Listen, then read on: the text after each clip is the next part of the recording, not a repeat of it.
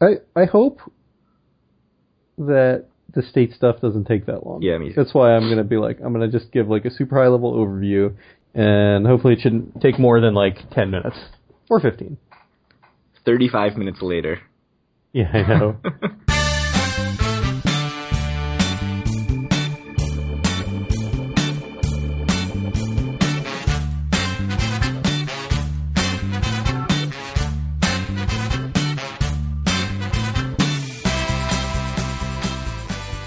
Hello, it is Friday, April 8th, 2016, and this is episode 11 of Due for a Win, the Atlantic City and Casino Biz podcast.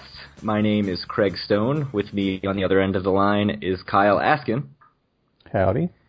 We have lots of stuff to talk about, starting with something that's been a very, very much an ongoing topic, the takeover slash pilot bill slash AC shutdown, um, that you know, we talked about as very much was going to happen tonight.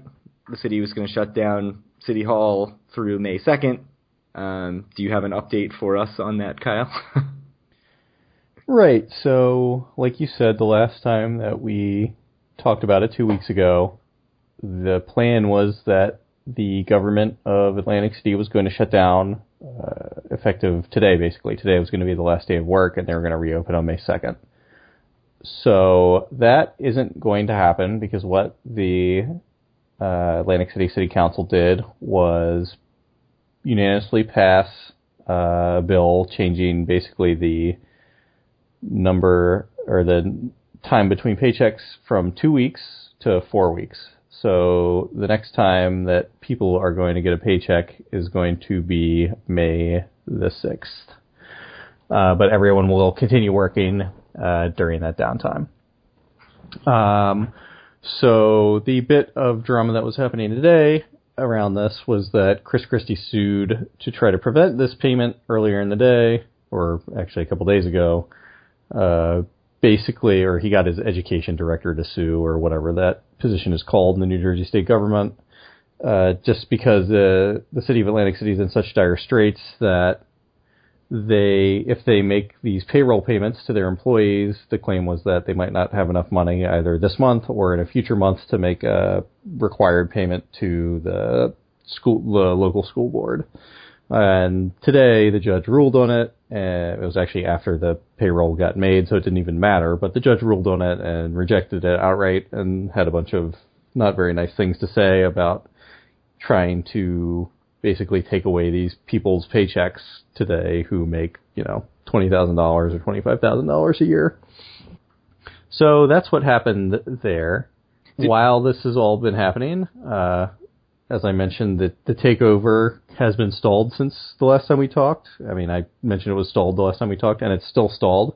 Vincent Prieto still refuses to uh, put out the the Christie Sweeney bill in the assembly, and instead, yesterday he has proposed a new bill, which basically creates a five-person uh, council or planning committee that would basically run or kind of set benchmarks for the city of Atlantic City, and only if the benchmarks aren't met for the first year, then things can start happening like the water authority gets sold or Baker Field gets sold or whatever. And then if it's for two years in a row the benchmarks aren't met, only then can the collective bargaining agreements with the uh, union or the public sector union contracts be broken. It also removed the casino opt out, which I think we talked about quite a bit last time. It's not something that I'm necessarily I care about either way because I think that if there's North Jersey casinos, a lot of casinos are going to shut down, and actually having the opt out might might be a good thing because it might help casinos stay open a little bit longer than they would otherwise. The third thing that sort of has happened that or that has been happening is that there's just been kind of a, a general worsening of the relationship between Christie and, Prieto, Christie and Don Guardian, Prieto and Steve Sweeney, and it's basically sort of degenerated into a lot of name calling over the last week and I don't think there's too much of a reason to get into too much of that. But uh, what did I miss, Greg? What what do you want to talk about specifically in all that? So I think first of all, my understanding, and I don't know if this has changed, was that the judge in the school lawsuit said basically said he wasn't going to rule until April 19th, which is the same thing as ruling against them, because like he did have those negative things to say. He said like politics is basically playing into this, and he didn't see the sort of real application Right. of the suit. I think, but I think he basically just punted, which is the same thing as as as ruling against it effectively, Well, because okay. by the time that it comes around, it's it's not going to matter.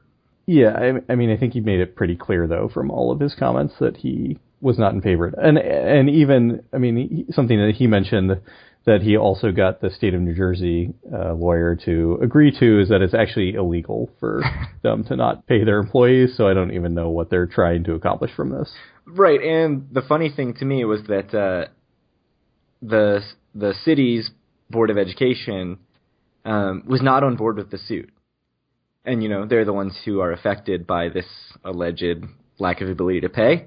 Uh, during the Ask the Mayor segment on WPG, uh, the mayor actually had the board of education president on, and the board of education president was kind of interesting because he was saying like well, you know, yeah, it's late. The payments are late, but the payments have been late for the last like five mayors. So this is not really that different. And and really, you know, I've been more in touch with Guardian than any of the previous mayors, and and you know, basically said everything's as fine as it normally is. You know, he didn't sound like it. He was saying everything was great, but he definitely did not sort of seem to back the state's actions.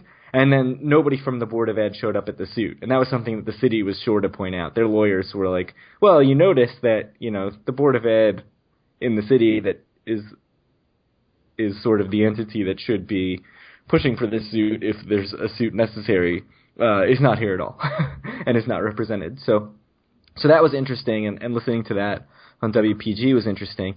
Uh, one other thing that I just want to talk about is the mudslinging that's happened, if only because it's kind of been interesting and sometimes infuriating, and sort of the fact checking on it has been interesting. And if you follow Amy S. Rosenberg on Twitter and Christian Hetrick on Twitter, uh, I feel like such a journalism wonk lately because I'm like listening to these press, press conferences and rooting for them as they ask these tough questions, and then it's just funny to see the way that people respond in the different ways that Christie and Guardian respond, and I'll just kind of leave it at that and let people draw their own conclusions, and you can read Amy Rosenberg and, and Christian Hetrick's Twitter accounts if you want to know the details about that, because, uh, you know, it got a little nasty at times at some of the pre- at one of the press conferences, but So I, I, I think just something quick I want to say, and you know, as a meta point, you can edit this out if you want to, but it, you know, my general impression has been over the last couple weeks, just from following it, that I'm beginning to think that maybe Prieto and Guardian do have the power, and maybe that their side has the upper hand in the bargaining with uh, Christie and Sweeney. But I think a lot of that impression that I have is just because of when I listen to Don Guardian talk to the press versus when I listen to Chris Christie talk to the press because you know Chris Christie has been very snippy and has made a lot of comments that made it seem like bankruptcy maybe in the offing or that he's not going to get his way. But I think that part of that probably is just their personalities are so wildly different and how they handle the press, and it, it may not actually mean anything. Yeah, and I, I do wonder, um, and this is such a journalism sort of dork thing to say, but I, I do wonder if Christie's handling of the press in press conferences has really worn thin on the, the people who are on the state beat. And so the questions that he gets asked are even more poignant and pointed and kind of have an edge to them because people are just sort of tired of the way that he responds or doesn't respond or dismisses angrily the questions that he gets asked. Um, but that's that's you know there should there could be a whole journalism class on on that kind of stuff. Um, but speaking of those press, press conferences, there was a March 31st press conference in Trenton where Christie basically said you know, if if Prieto successfully blocks this payment in lieu of taxes bill and the intervention package, Christie will actively oppose the North Jersey casinos. Basically, because and the reason he's saying that is because Prieto is in North Jersey and it's something that you know he is supported. And the funny thing about that is, you know, that's ex- exactly what Atlantic City wants. And so that was asked to him in the April 7th press conference that he did, that Christie did in Atlantic City was, you know, you said you're not going to back North Jersey casinos. Do you stand by that? And he said yes. And, and there was sort of this question of, well, you know, don't you realize that that's what people down here want? And he kind of just said, well, you know, that's what I said and I'm sticking with it. Um, we talked a little bit offline about you know, what would a compromise even look like between the the state bill and the I mean between the state senate bill and the assembly bill? Um, obviously, they're they're very different. Christie has said he won't sign anything that's different than the Senate bill. Any change, he will not sign it. Um, you know, it's possible that a compromise does happen, and you know, it moves around the benchmarks or it shortens the time period on the benchmarks. I don't know. The assembly's going to vote on that bill, I think, on Thursday, and so we'll have more detail on the next episode. But uh, you know, I think you might be right. I think that Prieto and Guardian are sort of seeing that the timeline, which seemed to favor Christie up until now, maybe is sort of shifting against him, and that they can actually push him into a compromise as much as he said that he doesn't want to.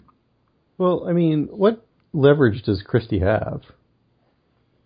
He doesn't really have any, right? I mean, like, the worst thing that happens is Atlantic City declares bankruptcy, which it's a bad outcome, but I think it's a worse outcome for Chris Christie than it is for Don Guardian. Right. Because it destroys the credit rating of all of the cities in New Jersey and probably doesn't help the state of New Jersey either. Yeah, I think the lever. I think Christie thinks the leverage now is the North Jersey thing, the North Jersey right. casino referendum. Right, right, of course, and that's why he said it because it it hits back at uh, Prieto and it hits back at Stephen Fulop, who Christie suspects is behind everything.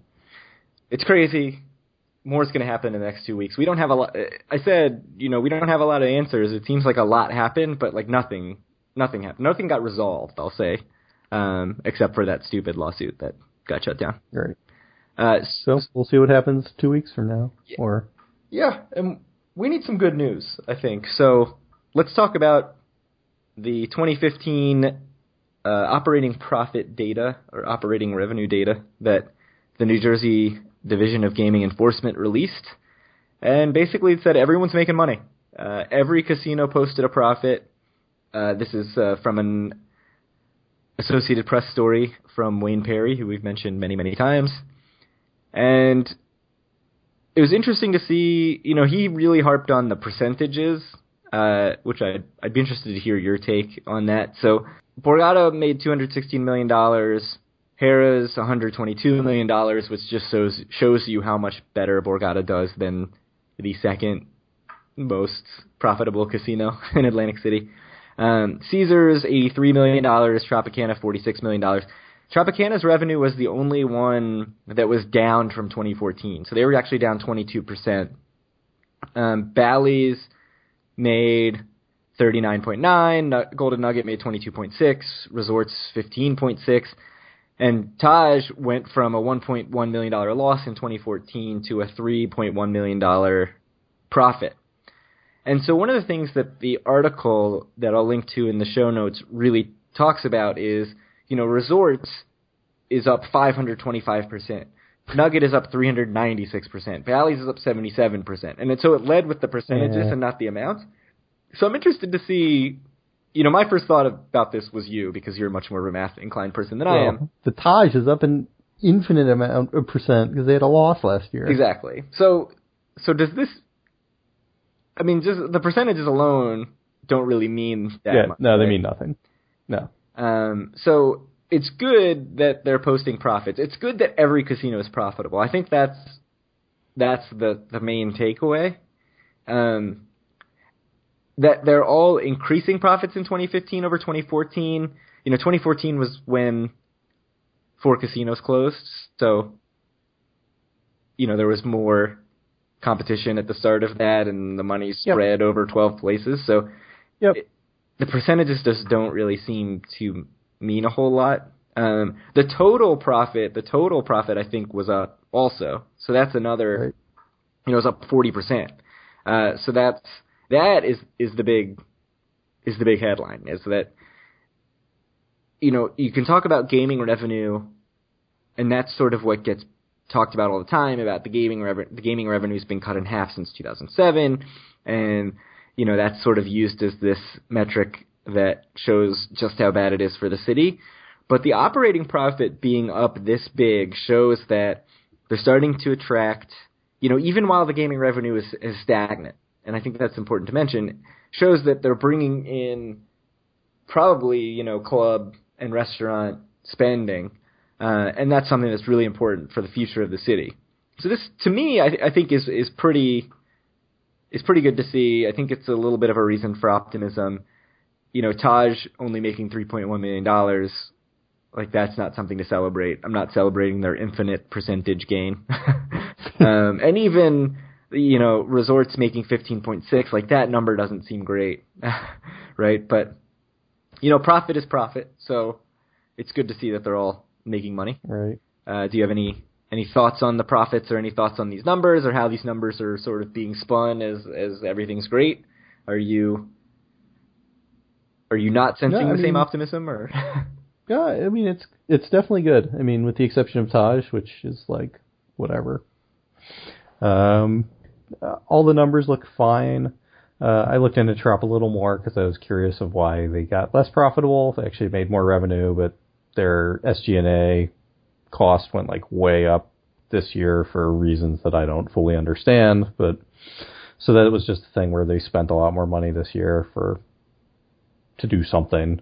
So would, so this this the So- selling so general and and administrative is that Correct. um so would that include the the things like the renovations that obviously they're pumping a bunch of money into? Mm, No, I, I don't. I don't know. I mean, I'd have to look more into it. I'd have to sort of go back and put my MBA hat on again and sort of re remember how to do accounting. But I look through the trop statements a, a bit, and I don't. I don't think that the renovations played a huge role in it. I I was wondering if they were doing some financial stuff, like if they did something like a sale and leaseback, but I couldn't really see any evidence of that. So uh, I don't know. It, it's not something that worries me. I mean, the only one that I look at this and I'm like, eh, it's not so good as the Taj. But as we've talked about many times in the past, you know, it's honestly, it's not even like a real casino. It's just a zombie that, for some reason, is still alive. the Taj. Yes, Yeah, and I mean, it's been going out of business or not for you know a year and a half now or two years now. So and and three point million dollars of profit is yeah, it's you know that can get wiped out in yeah. in you know two high rollers come in and and have a great weekend, right? um, so that that's sort of within you know the the margin of not the margin of error, but Uh, certainly a margin of concern. I'll call it like the, Right. if you're nobody at the Taj is celebrating that they made three point one million dollars instead of losing one point one million dollars. I mean, obviously it's better than losing one point one million dollars, but you know that swing is is entirely reasonable without making any changes, right? Like th- that is a swing that you might see just because you had some luck go your way. I think. or you had like five rulings against the union this year. Oh yeah, that'll help too. yeah, good point. So Yeah. so shifting from casinos that are not doing well um, to the one that does the best, uh, Borgata.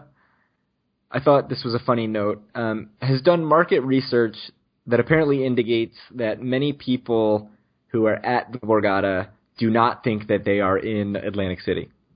So this was kind of a footnote in an article on NorthJersey.com, which is the Bergen Record. Um, John Brennan wrote this article, and it was the main focus of the article was if North Jersey casinos open, um, how many casinos will be left in Atlantic City? Like, how many can you expect to to still be there? And so it was interesting to to sort of read that part of it. But the thing that kind of jumped out to me, and I think it's because Amy Rosenberg tweeted specifically about it, and it just jumped out to me as really weird because you mentioned it last episode. You said you don't really see the Borgata as necessarily being in Atlantic City. You know, obviously it's within the boundaries, but it just doesn't feel quite the same as being on the boardwalk. Uh, so it's funny that you know they they did basically this customer survey and found that a lot of people who answered that in the last 12 months they had been at the Borgata also answered that they had not been in Atlantic City in the last 12 months.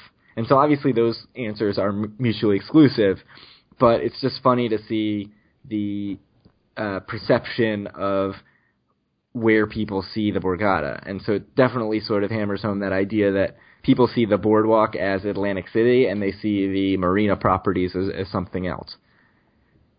And I, I think that makes a lot of sense because in a way, I mean, it's a it's much harder to get off the marina properties than it is off of the boardwalk properties. And uh, honestly, all three marina properties, but especially Borgata and to a slightly lesser extent Harrah's, you know, they have all of the amenities you could ever want or ask for on site. They have great restaurants. They have a you know wonderful spa. They have whatever you know clubs if that's what you like. So it's all there, and as I've said in previous episodes, I mean, certainly it's very good for Atlantic City that they have these these casinos there because it increases their tax base, it employs people, but it, I don't think it's a, as good for the local economy than if these casinos were on the boardwalk. Yeah, I agree, and that's something that I've mentioned. Um, I don't know if I've mentioned it in the show, maybe in one of the first couple episodes. Is you know, they built Borgata and were supposed to build, you know, an MGM. They were supposed to build Le Jardin or whatever it was called, the Steve Wynn mm. Casino. Um, I'm sorry that I, I'm sure I butchered that French pronunciation, but uh, they they bought that land for really cheap. It was something that was totally this desolate, sort of unused land that was separated from everything. They had to build a tunnel, the the Brigantine connector, I think, to get there and that was a whole big political fight. And so it really is this separate area. And at the time, it was everybody's making money hand over fist. Let's expand the sort of gambling district and and make more money. And what ended up sort of happening was, well, the best, the biggest and, and baddest casino moved there, and and pulled uh, pulled people off the boardwalk where most of the casinos are over to that area and that's you know that's not Borgata's fault, and it's you know it's not even the state's fault or the city's fault for allowing that to happen. It's just one of those things where, in retrospect, it's like, oh yeah, that probably had a long-term negative impact. It's just totally retrospect, and and it's just you know one of those things that ha- that happens with the way the economy goes.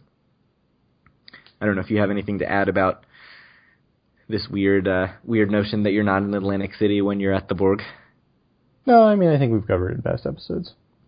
Uh, so Tropicana has um, apparently gotten new machines called Royal Derby, and this I found out actually just a couple hours ago because Daryl McEwen, uh, who goes by Mr. AC Casino on Atlantic City Weekly, and who you may also know as the Seven Stars Insider, and his website is sevenstarsinsider.com, where seven is spelled out and that site, I have to say, first of all, is very useful if you're if you're interested in room information, especially about the Harrah's, Caesars. I don't know why I still call it Harrah's, but the Caesars Entertainment properties.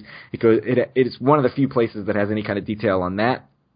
But he posted about Tropicana getting Royal Derby, which is an electro electromechanical horse racing game where you bet on these little plastic horses, uh, and there are ten player terminals that give you information on all the horses. It's basically like getting the sheet that you get when you go to the horse track. Um, it tells you their strengths and weaknesses, their past performance, and you basically put money on the winner or on the trifecta, you know, one, two, three, and you get paid out based on how the little horses run around the track, uh, which I'm assuming is is some sort of random random number generator based on their odds.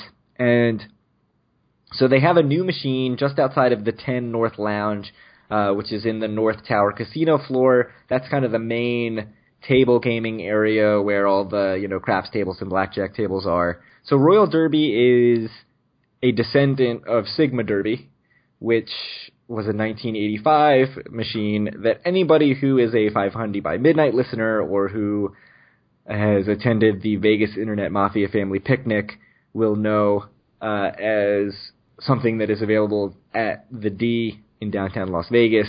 The the VIMP event hosts a Sigma Derby tournament at the D. There's also a machine at MGM Grand, but uh, this new version of it was introduced at the G2E gaming conference in Vegas in 2015. And this is one of the first instances of it that I've heard of actually being deployed. And so I've never played the original Sigma Derby, and it just seems really funny to me.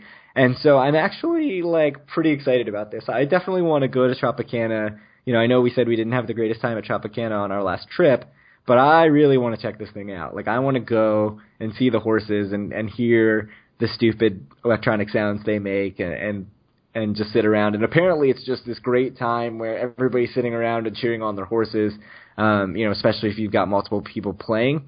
Um, so I'm I'm pumped for it, but I don't know if you share my enthusiasm for little plastic horses going around a track. I think it would be fun, but so I have a question for you. Like so so and you might not know this, but how does this work? Is it totally random or like how much randomness is there? I'm assuming the horses are given odds and the randomness is based on those odds. Yeah, it makes sense. With some, you know, cut obviously for sort of the house take. Mm-hmm. And I've heard that you that the house edge is high. I don't have any sort of data to back that up, but I've heard that it's not a particularly good game for the player. uh, I'm sure that's true. I mean, uh, you know, I just went to the local horse track uh, actually a week ago today, and I know the house edge for for horse racing is also very high. So why not make the electric version the same? Yeah, but I, I just want to see it.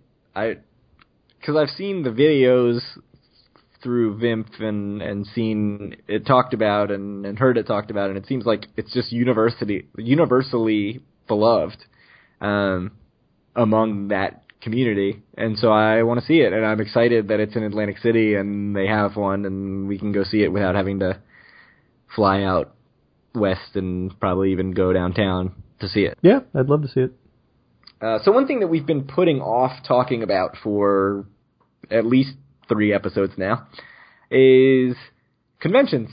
So, um, and not you know work conventions, not medical conventions, but conventions that if you are a nerd of a certain persuasion, which I am a nerd of both of these persuasions at times, uh, you can go and have yourself a nerdy time in Atlantic City, and that's not to judge anyone because, like I said, I've I've been to uh, baseball card conventions and I have not been to comic book conventions, but would not be averse to going. So first of all, the AC Boardwalk Con or ACBC, as it is known, their website is doacbc.com.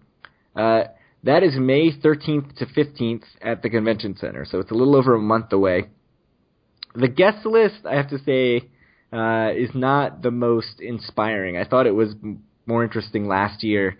Um, so the the guests that they've added just recently are Edward James Olmos, the actor, uh, Giancarlo Esposito, who is currently the Magic Mirror on Once Upon a Time. He was in Breaking Bad. He was Mike Giardello in Homicide: Life on the Street, which uh, you know you're from Maryland. You you watched Homicide, right? And The Wire and all that stuff. I watched The Wire. I did not watch Homicide. Uh, oh, I so I, I I'm the opposite. I've never seen The Wire, but I watched Homicide. Really? Yeah, it's good. Uh, so R.J. Mitte, who is Walter White Jr. from Breaking Bad, Teddy Sears, who is a throwback Flash in the Flash TV series, Drea De Matteo from The Sopranos, Taryn Manning from Orange Is the New Black. So you know none of these people are comic book related except for you know the Flash TV series is obviously comic book related. But one thing I've I'm wondering is, are these things booked late in advance? Like I've never uh, late in advance, late towards the event, because I've never been to a Comic Con, and so I don't know if these schedules are not set until a couple weeks ahead of time. And I know there's a whole like culture of people who just do a Comic Con circuit, basically. Like if you're a comic book creator, or, uh, like the guys on the show Comic Book Men, that's on after not after Walking Dead, but after the show that's on after Walking Dead that just talks about The Walking Dead. Um, those guys basically just go to Comic Cons, you know, like 40 weekends a year or something crazy. So I don't know if those people get added later or what.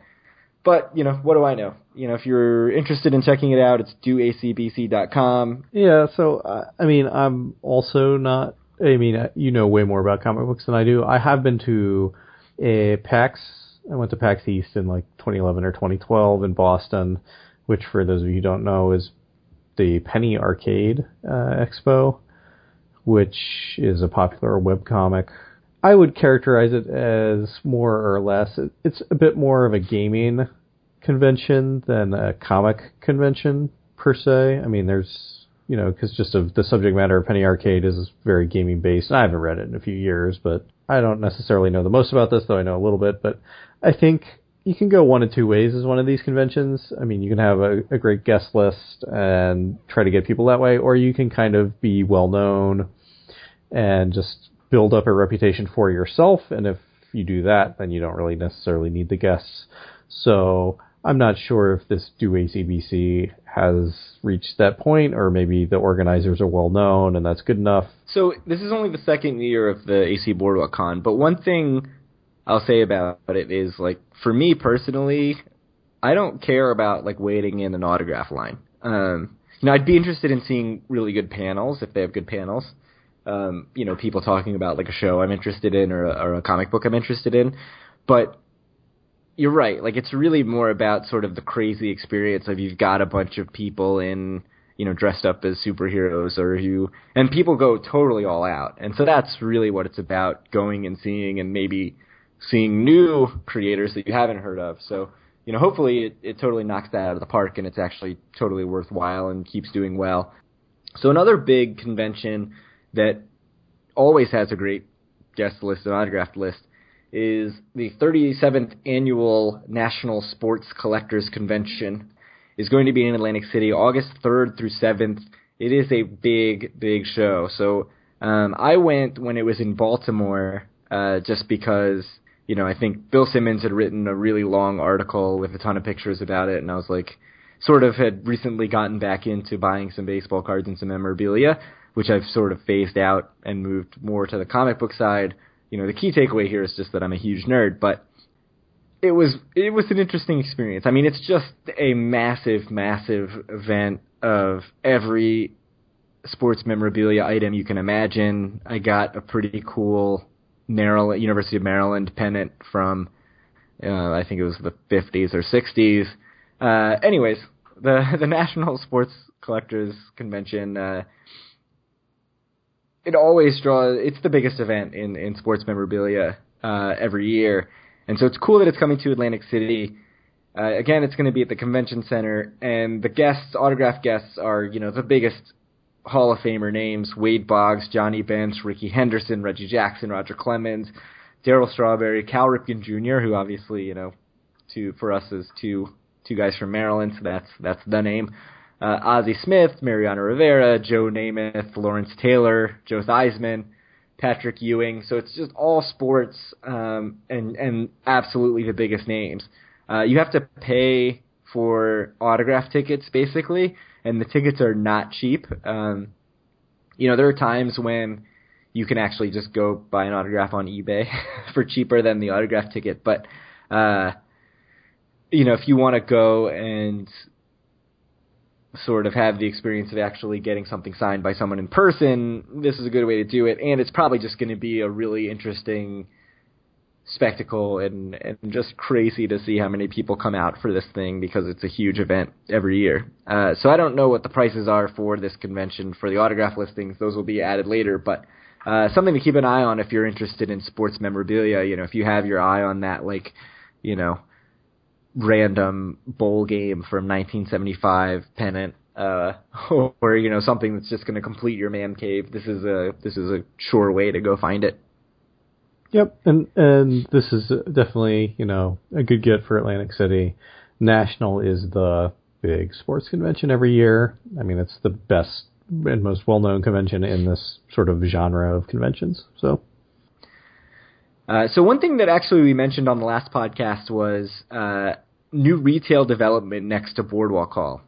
And it's basically this big very long um, brick facade building, and we were sort of hopefully speculating that it might be a brewery, uh, just because it sort of looked like that on the insides. There are lots lots of exposed brick.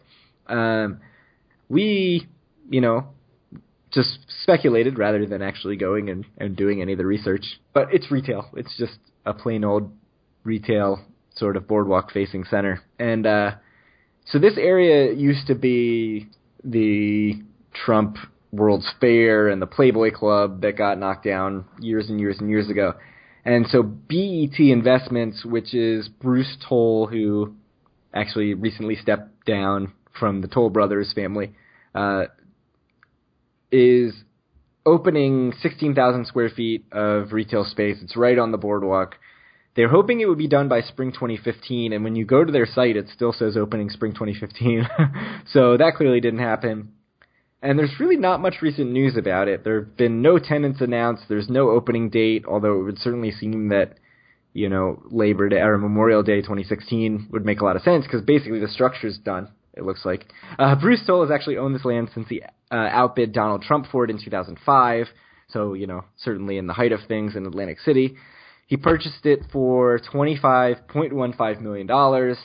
Uh, in 2011, he paid even more to lift the deed restriction so that it could be used as a casino. So in 2011, he seemed to be indicating that he would want to use it as a casino. And then uh, now in I think 2013 he announced he was going to do retail development, and now we here we are, or 2014, and now here we are actually getting towards opening. So it looks close to done. The uh, CRDA posted a vine in October showing it basically complete and looking ready for tenants. Um, but you know, if it was going to open in May, I would have think I would have thought that we would have heard who the tenants were going to be. so we haven't heard any of that, and you know, back when it was announced, there were there was talk that oh, it's you know, there are restaurants interested and that kind of stuff, but there's been no confirmation. So I don't know. It's it's kind of weird that we're now a month and a half away from Memorial Day and we have not heard anything about this. I mean, I would say that if we haven't heard anything yet, it's probably not going to open this year. It's probably just, I mean, they might not have the tenants necessary, or I don't know. Yeah, I don't know. I mean, you'd think that. I mean, maybe they're sticking to their guns on the rent they want, and you know they don't have enough people that are willing to pay it, and. Yeah, they've sunk thirty point six five million dollars into this thing before they even, you know, put a shovel in the ground. So maybe they feel like they need to recoup some investment because for that price you could have bought Trump Plaza. Um, yeah, you can just uh I don't know. Maybe maybe in a couple of years it'll just be t-shirt shops and massage parlors and like a head shop or something. So the the funny thing, like the rest of the boardwalk. The funny thing is they they're adamant that it's not going to be that style of stuff. It seems like they are hoping it's going to be more like you know national restaurant chains. I think was the rumor, but so I you know I'm thinking they they are hoping that it's going to be you know Abercrombie and mm-hmm. like Cheesecake Factory and exactly, stuff like that. Exactly. So I don't know if that's going to happen, and I don't know. It, you know, is it worse to open with 1,600 square feet where you've got however many 16 storefronts and only three of them are open? uh, like I'm guessing that they would rather not do that, and they're going to wait to to fill the thing out because it's not going to look great if this big retail sort of uh, frontage is there and you've only got three stores in it. Like that's kind of a turnoff. So who knows? We'll keep an eye out for more news, but not much information on that. All right. So since it seems like we have a little bit of time, I feel like that gives us carte blanche to talk about whatever we want. Um, so you know, we mentioned last time that we thought, eh, you know, maybe it's going to be a brewery that might be kind of cool, and we had talked about like, eh, it might be neat, and you mentioned that something that I want is I want drinking on the boardwalk, and uh, I don't know, maybe we can take this time and talk about. So, so what do you what do you think, Craig? What what do you think Atlantic City needs to be relevant uh, in the future? So like, well, first, let's even take a step back. Like, what do you think Atlantic City's goal should be? Like, what, how should they define success? How should they define relevance? And then what do you think they need to do that? Wow, that's a macro level question. Um, Well, I know. So I think you know, obviously, like I said earlier, the gaming revenue has been such the core metric for them um, for a long time, and I think shifting to other forms of revenue and sort of focusing on those other forms of revenue, whether they're at casinos or they're built, you know, like the polar coaster or or bars or this retail space. Um, those metrics are going to be much more interesting. So to I mean, much more important.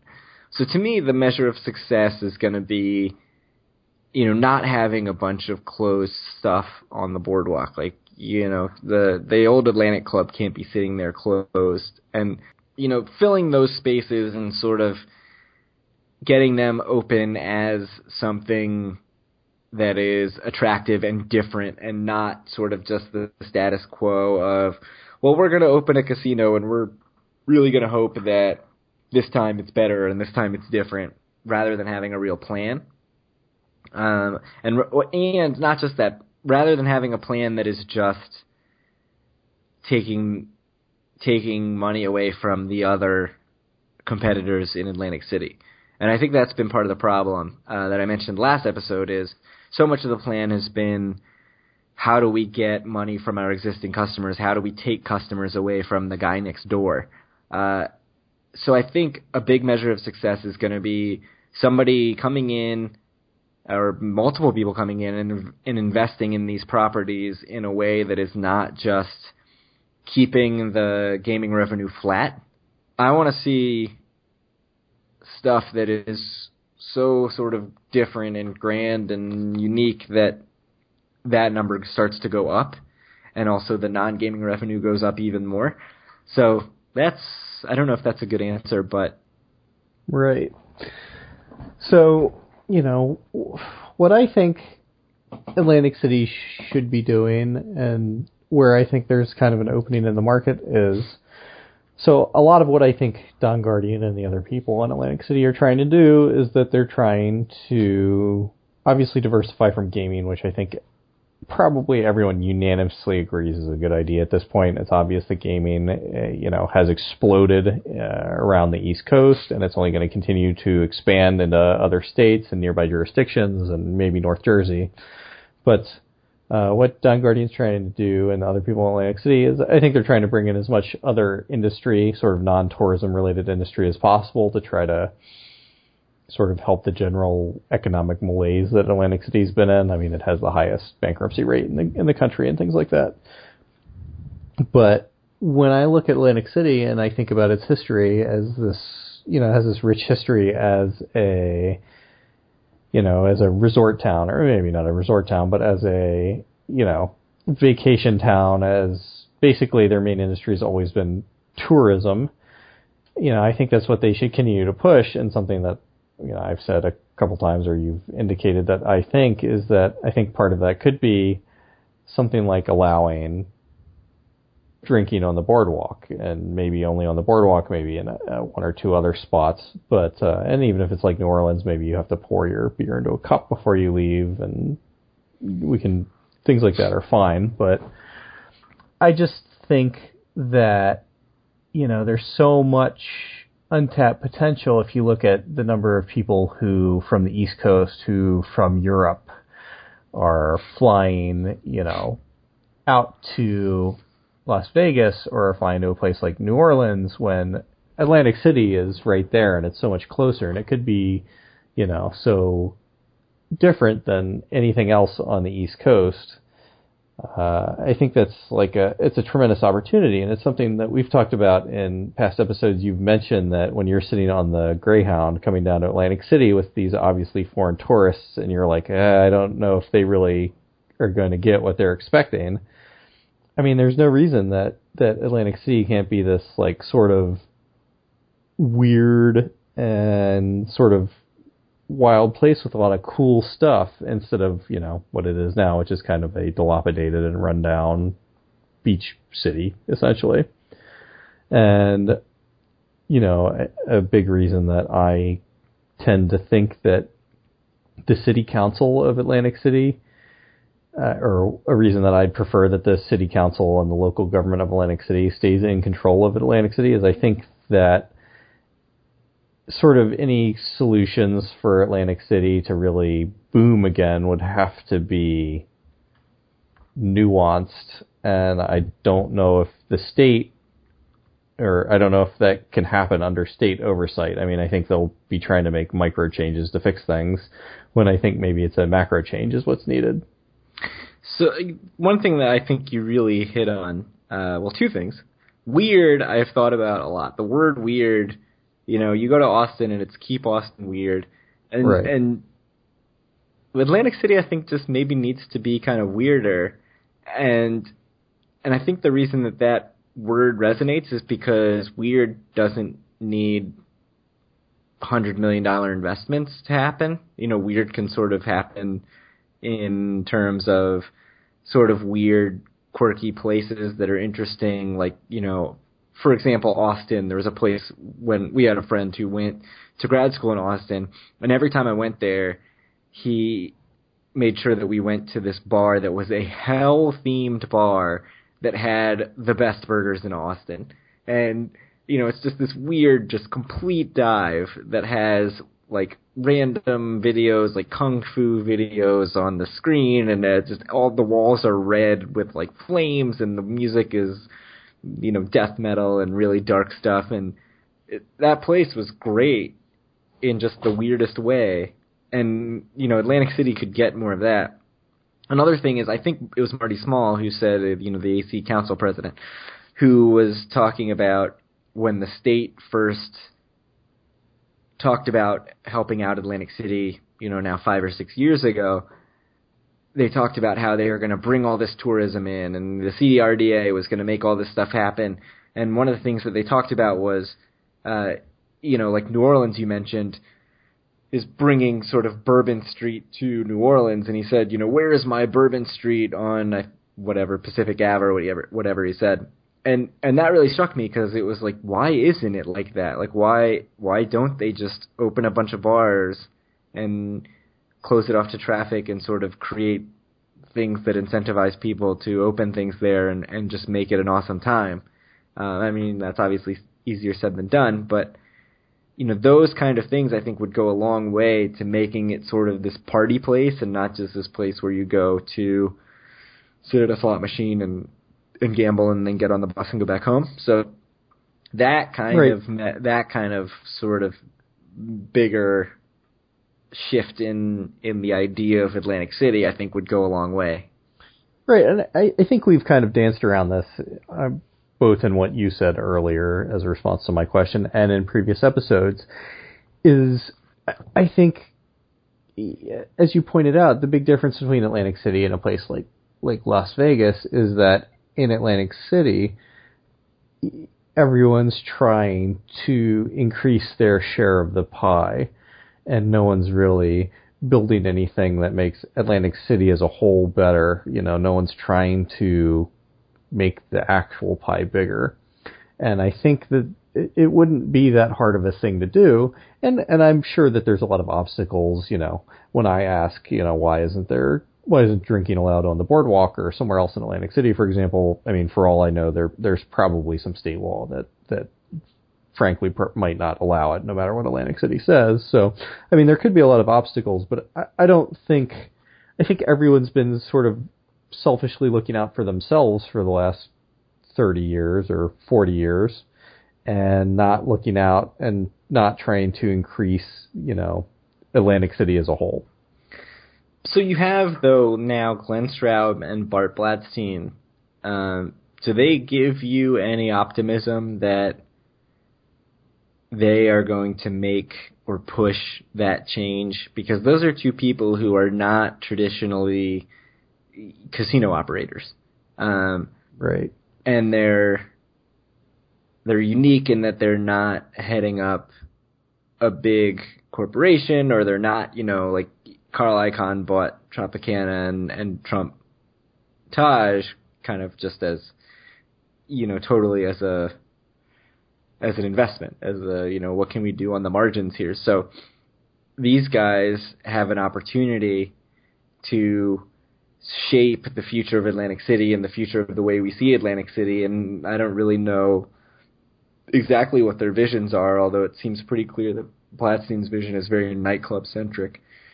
But you know, do you, do they give you optimism, or at this point have you seen enough, or from from Blatstein and sort of heard enough from Straub, but not seen enough that any optimism that you might have had is is sapped away.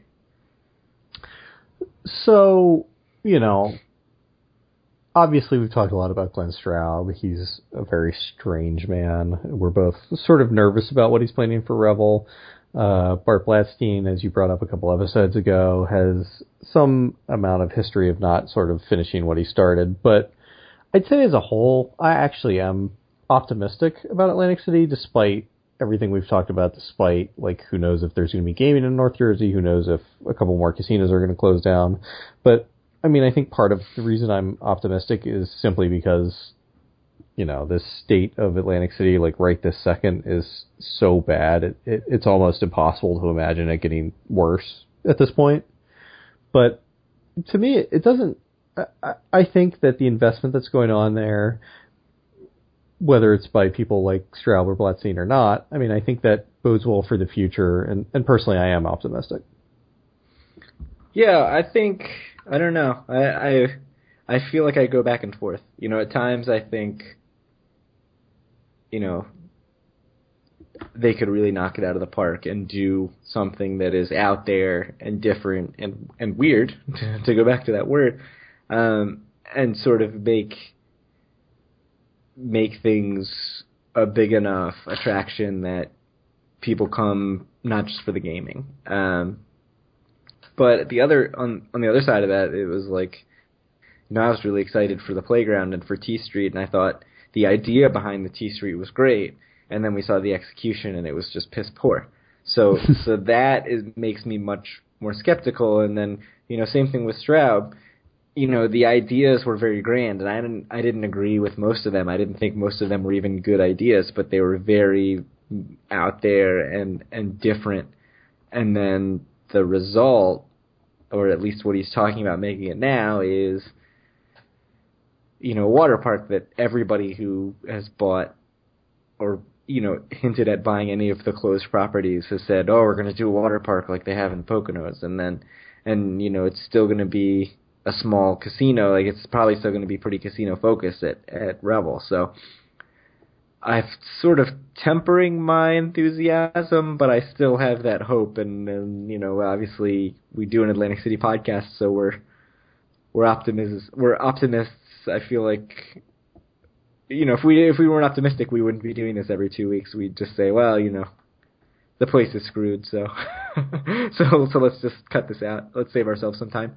Um, I mean, but but can you imagine like a, a world where instead of the boardwalk being full of t-shirt shops and head shops and massage parlors, you know, it's full of of bars and breweries and places like that and on a cool summer night with a breeze, you can walk down the boardwalk with a beer after, you know, leaving a brewery or whatever and head back to your casino hotel and, you know, I, I don't know. I mean, honestly, you know, people have always said that Atlantic City has advantages over Las Vegas and that the ocean's there and that's not something that Las Vegas can ever compete with. And I, I think in the right circumstances, people are right. It's just, it hasn't happened for a lot of reasons. Instead, right now it'd be you're walking down the boardwalk by yourself, you know, and maybe some, some of the rickshaw pushers and passing closed storefronts and, you know, fortune tellers and, and massage parlors. and close, right. Yeah. I mean, like, the ingredients I, I feel like it's just not that far away from having this this amazing experience for people who who want to come to the city and have a great time, but yet it seems really far away simultaneously. That I think sums it up perfectly is that I it at some point I just have to feel like somebody's going to put it together and and they're going to figure it out and the boardwalk's going to be great and people are going to start to go. It's never going to be the Vegas Strip. It's it's just not going to happen. Um, but it will be an attraction in and of itself, and the fact that it does worse than other New Jersey beach towns that are big attractions is insane, right? So, I mean, and and and not only that, but Atlantic City, you know, perhaps, you know, a lot of its press recently has been bad press, but still, it's it's known almost worldwide. I mean, there's been, you know, Boardwalk Empire is like a famous show on HBO now that millions of people watch around the world, honestly, and and there's just so much history there, and it's been part of so many movies, and you know, there's a lot of notoriety for it already. It, it, it seems like it should be well positioned to move into a future like the one I described. Yeah, and I say that it does worse than other. And instead, yeah, I mean, it gets killed by Wildwood and places like that.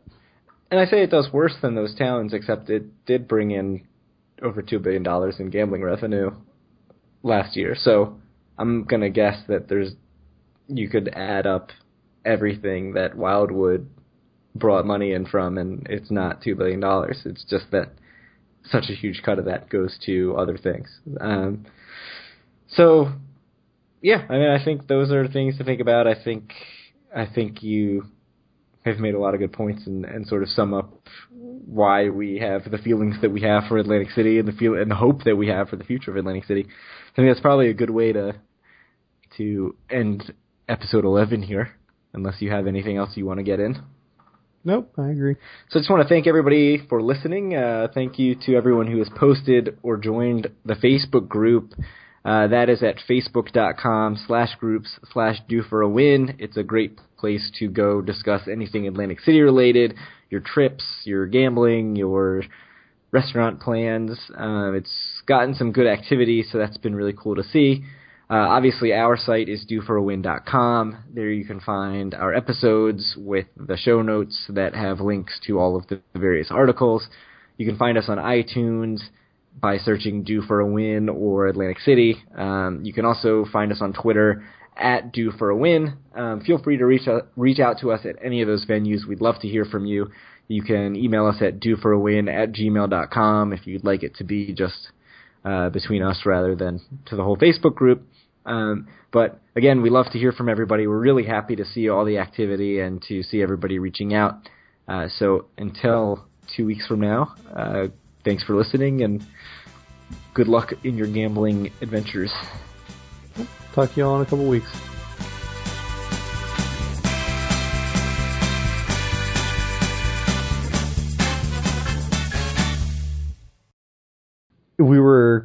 Sort of looking like we are going to be only news this episode. And I'm like, no, no, we can't have that.